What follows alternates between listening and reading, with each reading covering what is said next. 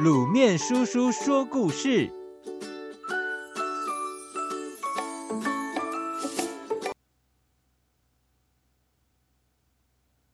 企鹅画水。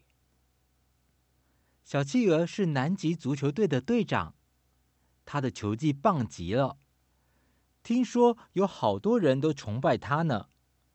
这天晚上放学回家后，小企鹅把书包一丢，大声喊道：“妈妈，我要先洗个热水澡。”企鹅妈妈正在织毛衣，她扶了扶眼镜说：“家里储存的水用完了。”明天再洗吧。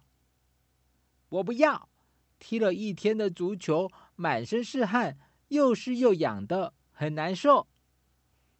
小企鹅一边大声嚷着，一边用力的抓脖子。企鹅妈妈看了看窗外飞舞的雪花，无可奈何的叹气道：“乖宝贝，我实在没有办法。”于是小企鹅。决定自己想办法。他推开房门，向外看了看。啊，好冷啊！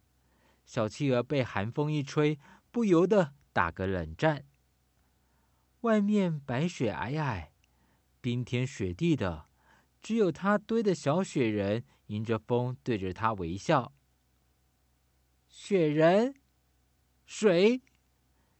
这时。小企鹅眼睛一亮，他立刻跑到厨房找了一个水桶，装了满满一桶水回来。他把水桶放在火炉旁，又往火炉加了一些木柴，火越烧越旺。没多久，水桶里的雪全都化成了水。这天晚上，小企鹅终于好好的洗了一个热水澡。小朋友。水可以用多种形式存在，像是我们平时看到的水、霜、雪、云等，都是水在不同环境下凝结而成。由于气温的变化，它们都可以化成水。聪明的小企鹅化雪取水，正是运用了在学校里学到的这些知识，解决了没有水的难题。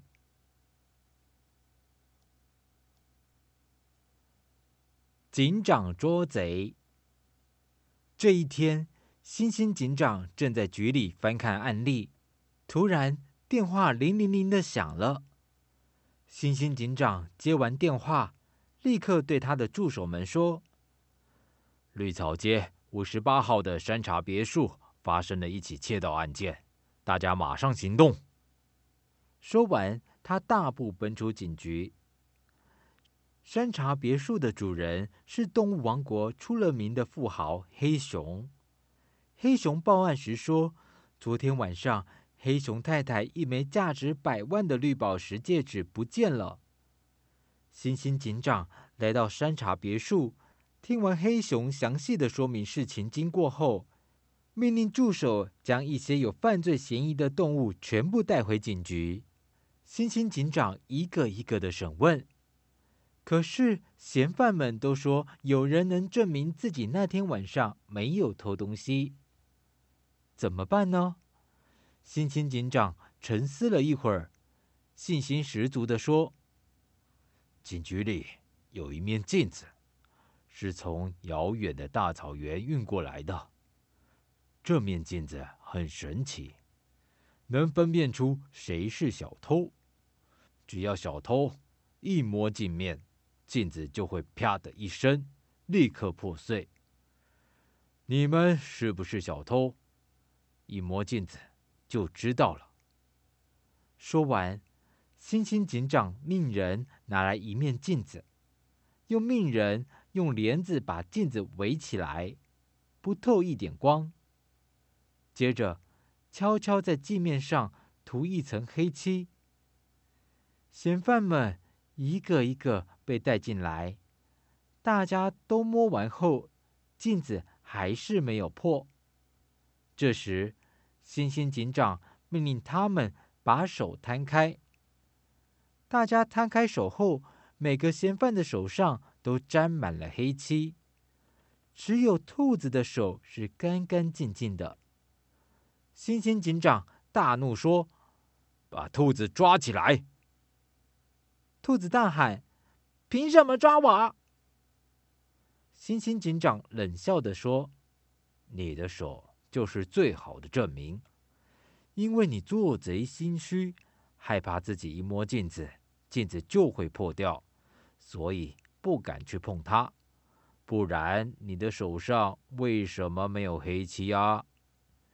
动物们一听，顿时恍然大悟。小朋友。